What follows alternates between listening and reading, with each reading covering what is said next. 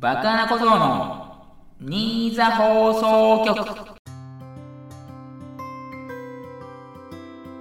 はいどうも、おはこんばんちは、2022年9月13日、第53回バカな小僧の新座放送局をお送りしたいと思います。MC のバカな小僧です。よろしくお願いいたします。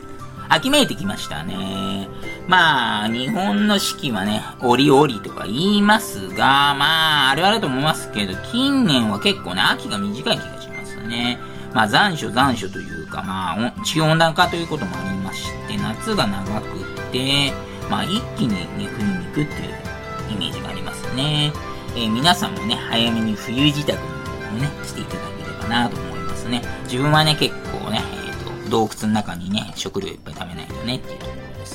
洞窟じゃないか、ほら穴にということで。やがましいわ。熊じゃないわ。冬眠じゃないわ。ということでね。そんな感じでよろしくお願いいたします。それでは、今週もスタートしたいと思います。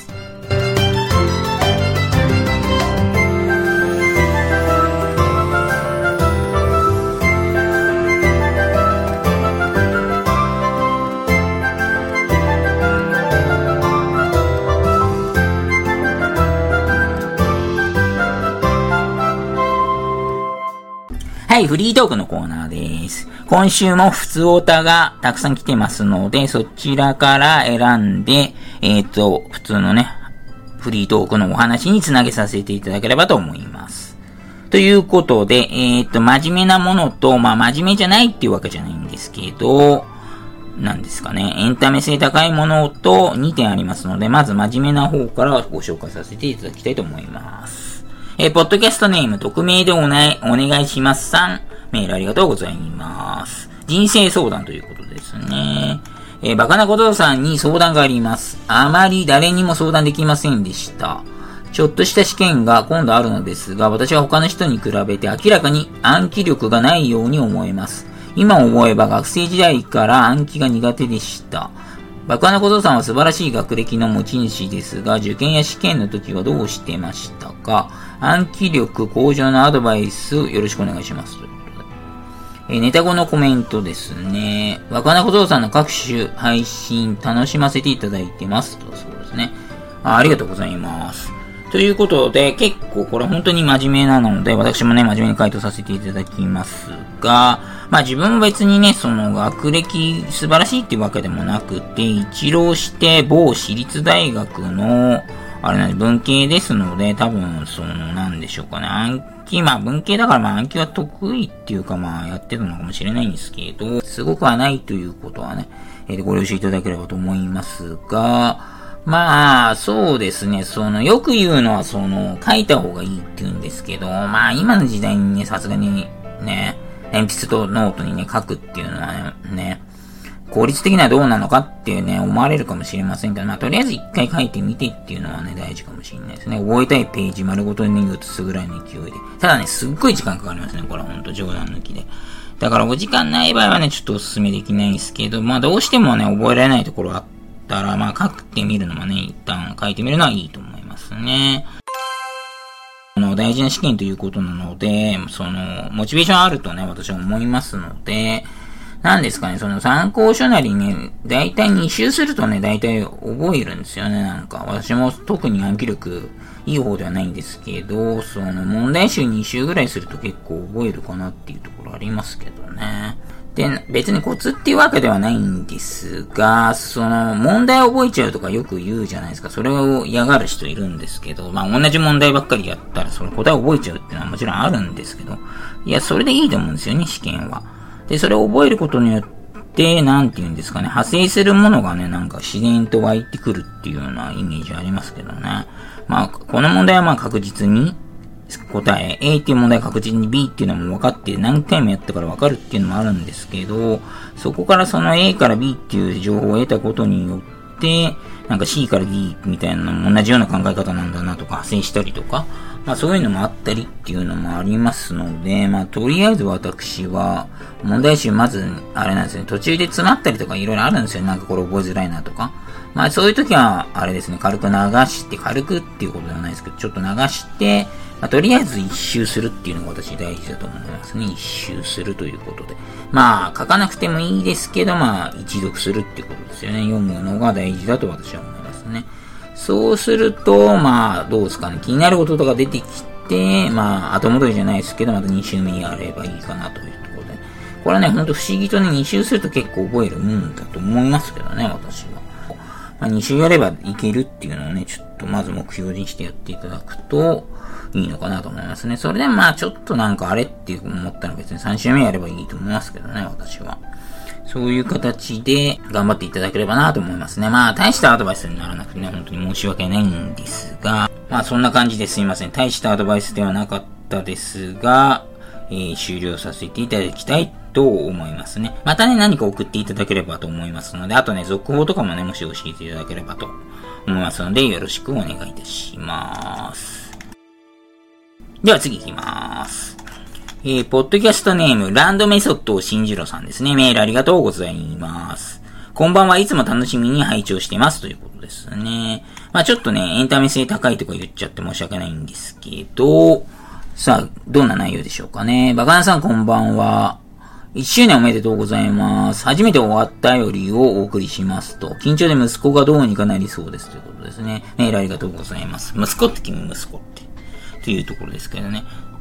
えー、でもこの方あれですよね。まあ、ランドさんってことでいいんですよね。ランドさんの放送私見てますけど、お子さんいらっしゃいますよね。確かお子さんいらっしゃいますよね。女の子でしたっけ？確か。だから、この息子は多分おそらく別のこと指してるんでしょうけどって、まあ別に言わなくてもいいかってとこですけど。はい、すいません。ちょっと脱線しました。先日、北海道旅行に行きました。アロスタットで大好きなダロン、ダノンプレミアムに会えて大満足でした。夜はすすきのの19歳女性と危ない遊びを楽しみました。バカナさんは会いたい馬とか、今年の夏の危険な思い出とかありましたら教えてくださいということですね。なるほど、なるほど、なるほど。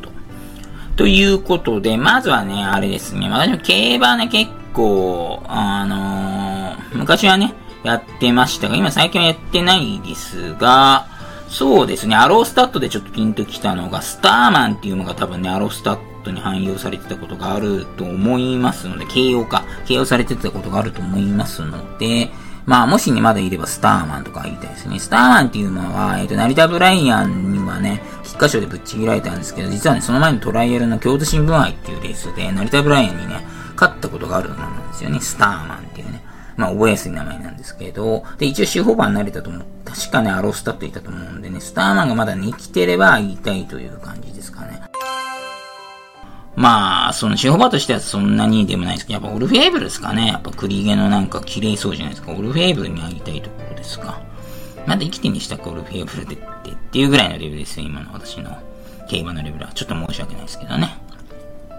ということで、あとは、え今年の夏の危険な思い出ですか。まあ、それはもう一つしかないですよね。コロナにかかりましたってことですね。これほど危険なことないでしょっていうね。すいません、ちょっとふざけちゃいましたね、また。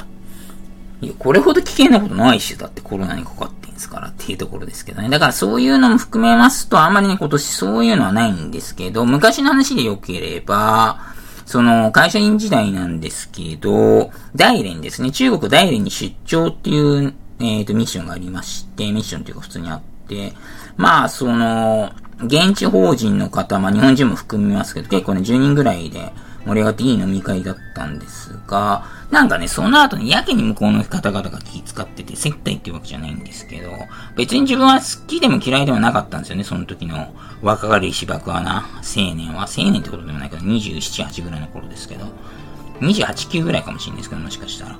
そんな、なん、なんですか？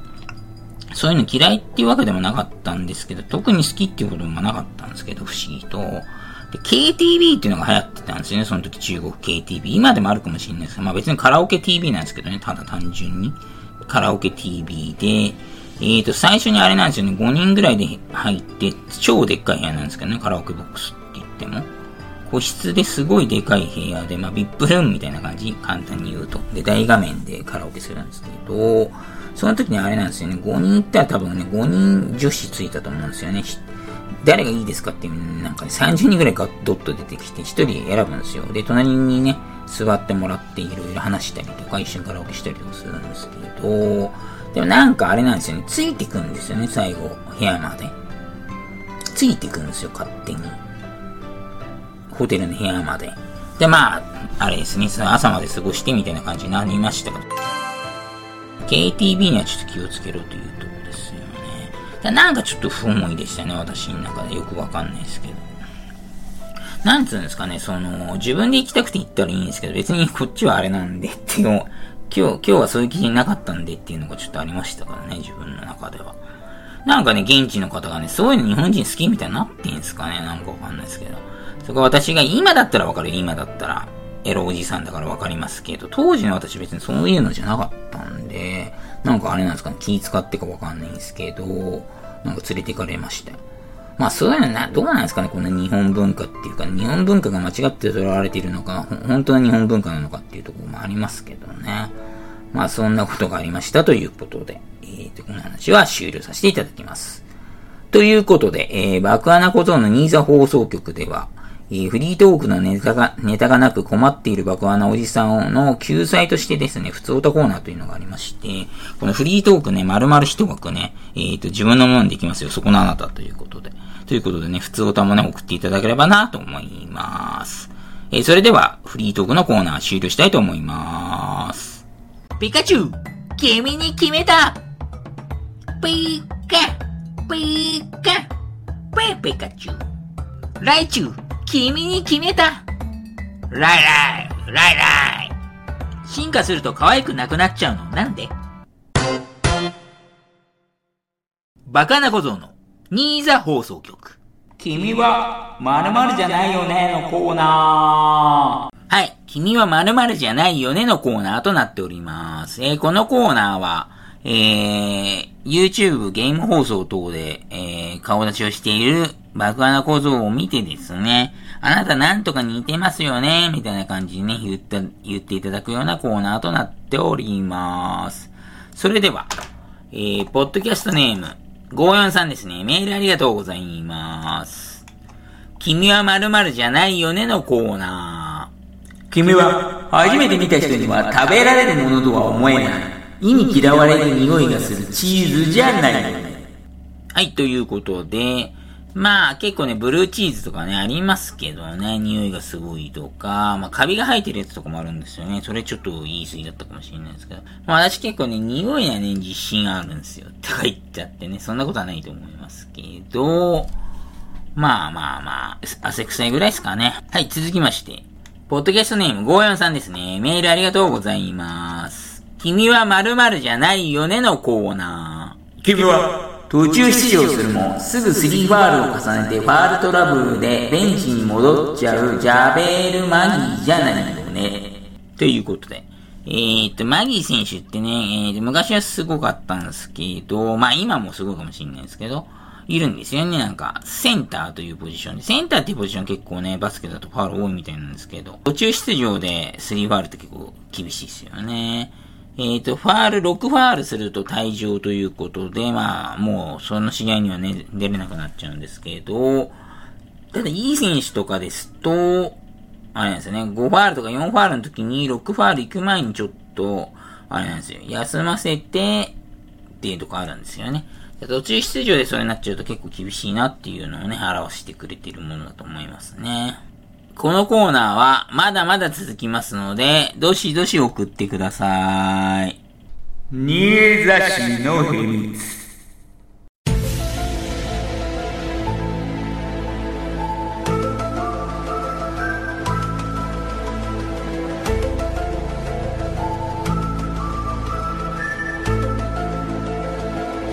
はい。新座市の秘密のコーナーとなっております。え、このコーナーは埼玉県の最南端に位置する新座市の面白おかしい情報を送っていただくようなコーナーとなっております。それでは、ポッドキャストネーム TK さんですね。メールありがとうございます。新座市の秘密。新座市民はワクチン接種とセットでケツ穴も確定している。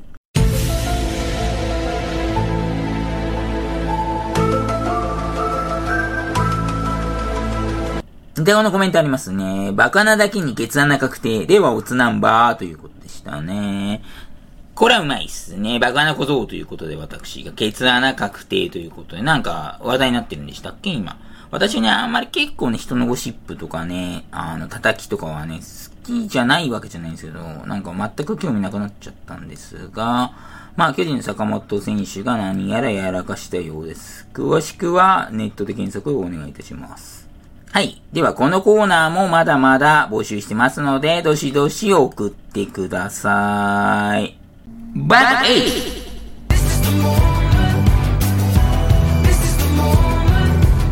はい、バックイズのコーナーとなっております。このコーナーは、えー、クイズを送っていただきまして、えー、それに対して私、バカなことが答えるという対戦形式のコーナーとなっております。ジャンルフリーですので、思いついたものをね、どんどん送っていただいて構いませんので、よろしくお願いいたします。それでは、ポッドキャストネーム、トトさんですね。メールありがとうございます。エリザベス女王が96歳で崩御されました。日本でエリザベス女王といえば、競馬のエリザベス女王杯が有名ですが、そんなエリザベス女王杯からのバクイズということですね。なるほど、なるほど。それでは行きますか。問題。バクさん公式ブログによると、2014年エリザベス女王杯のバクさんの予想は単勝でどの馬を予想したかお答えください。以下、出馬表からの引用。1枠1番ラキシス、1枠2番フーラブライト、2枠3番キャトルフィール、2枠4番オメガハートロック、3枠5番ヌーボレコルト、3枠6番名称マンボ、4枠7番サンシャイン、4枠8番グレイスフラワー、5枠9番ホエールキャプチャー、5枠当番ビルシーナ、6枠11番レッドリベール、6枠12番湘南パンドラ、7枠13番光栄乙女、7枠14番サングレアル、7枠15番ディアデラマドレ、8枠16番スマートレイヤー、8枠17番ブランネージュ、8枠18番アロマティコということですか。以上かな。えー、では、シンキングタイム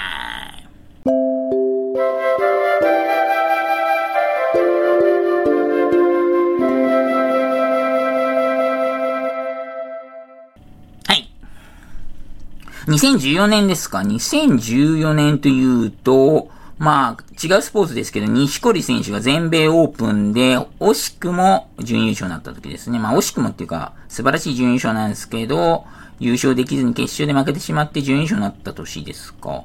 その時のエリザベス女王杯ですか。どれが勝ったかもね、まず想像できないんですけどね、今も。えーと、メンツの名前聞いて。湘南パンドルとかエリジョ出たことあったんだ。多分この後ジャパンカップとか勝ってるんですけど、エリジョ勝ってないはずですけど、まず何勝ったかちょっと思い出しますかね。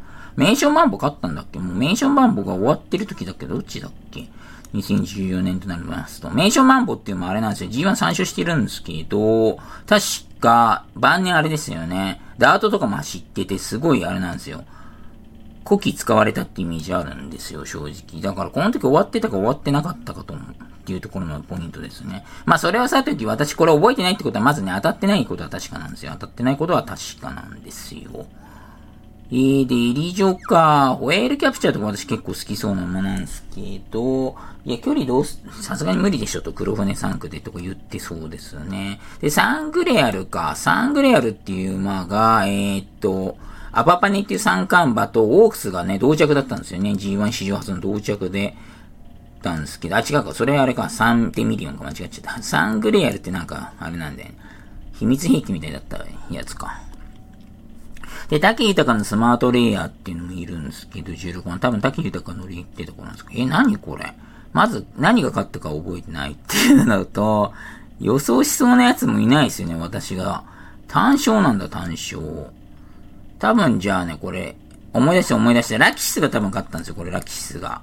重賞未勝利のラキシスが勝ったと思うんですが、どうすかね、私が買いそうなの。ヌーボレコルトですかね。オークスはヌーボレコルトですかね。もう覚えてないからしゃあないですね。ファイナルアンサー。3枠5番、ヌーボレコルトでお願いいたします。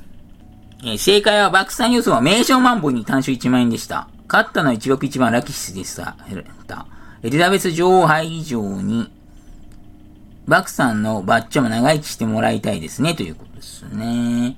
不正解でした。なんだ、名称マンボでよかったんだ。いや、もう、この頃さすがに勝てないでしょ。ダメな予想してますね。しかも単勝1万円も私買ってんだ。いや、もったいないっしょ、それ。いや、これはこの時のね、私に戻って言いたいですね。そんな、あれですね、G1 を4勝5勝もするまなかなか出てこないよって私、その時の私にね、アドバイスしたいですけどね。まあ、後にね、アーモンドアイっていう馬が G1 発症した馬牝馬出ちゃったんですけど、まあそう言いたいですね、ということで、そうなんですよ。うちの祖母が、えっ、ー、と、エリザベス女王と誕生日全く、誕生日っていうか、年一緒で、まだね、一応生きてますのでね、えっ、ー、と、長生きしてほしいですよね。えー、このコーナーはまだまだ続きますので、どしどし送ってください。何かを言いたい、何かを言いたい、何かを言いたい、言いたい。言わせてよはい。言わせてよのコーナーですね。このコーナーはバカな小僧が言いたくなるようなフレーズを送っていただくようなコーナーとなっております。独断と偏見で言いたい度を判定させていただきます。それでは、ポッドキャストネーム54さんですね。メールありがとうございます。言わせてよのコーナー。アルカトラズ。カリフォルニアの海の上にある脱走が極めて困難な刑務所がある島です。ということでしたね。はい。これはですね、なんかこの話出たんですよね。えっ、ー、と、アルカラス選手というね、ちょっとね、話ずれますけど、えー、全米テニスで、全米オープンテニスで優勝した選手がいるんですけど、まあそこから来たわけじゃないんでしょうけど、まあ名前似てるっていうことでね、ちょっと話題になったんですよね。実は私の枠でもちょっと話題になったんですよ。ということで、言いたいと、75%ですね。はい、まあ、ちょうどね、タイムリーな話題だったということもありますし、あ私これ知らなかったんで、すごい勉強になりました。ということで、このコーナーもまだまだ募集してますので、どしどし送ってください。おーっと、19歳のアルカラス選手、全米オープン優勝俺、アルカラスみたいな髪型にしようかな。もうやっとるがな。バカな小僧のニーザ放送局。はい、エンディングのコーナー。えー、スポーツ情報ですね。ユーロバスケットベスト16の戦いですね。トルコ対フランスということで、トルコがね、リードして勝ちそうだったんですけど、フランスがギリギリに追いついて、OT ですね。延長戦の末、フランスが勝利しました。また、スペイン対リトアニアもね、いい試合だったんですが、スペインが勝利ということですね。えー、っと、あとはね、セルビアがイタリアに負けちゃったみたいですね。ということで、ベスト8で揃いました。スペイン、フィンランド、ドイツ、ギリシャ、フランス、イタリア、スロベニア、ポーランドとなっておりますね。まあ、準決勝、決勝はね、必ず見たいと思いますけどね、ベスト8はね、全試合はちょっとね、さすがに見れないかなと思っております。サッカー CL と EL のね、グループリーグが始まりましたね。初戦ということで、うん、どうなんですかね。いろいろ調整とか難しくて、今年はね、波乱もしかしたら起きちゃうのかななんて思。サイクルロードレース、自転車ですね。えー、ブエルダイスパーニャが終了しまして、21歳のレムコ・エネベプール選手が、えー、優勝しましたね。えー、まあ、ずっとリードしてたんですけど、まあ、そうなんですね。ゴツゴツのね、本当のゴツゴツの三角っていうのはね、もしかしたら苦手っていうかね、得意ではないかもしれないんですけど、まあ、今回のコースは比較的に山が低かったようなところもありますので、まあ、なんとか、えっ、ー、と、しのぎ切ったというところでしょうかね。まあ、でも今後に注目ですね。そしてテニスの、えー、全米オープンですね。19歳アルカラス選手優勝ということですね。えっ、ー、と、まあ、19歳でありながら、まあ、ランキングすでにね、えーと、トップ10入ってたんですが、それでも本命視されてのね、優勝というのはね、本当に素晴らしいと思いますね。これはね、未来が明るいのではないかと考えております。それでは今週はここまで。お相手はバカなことでした。またねー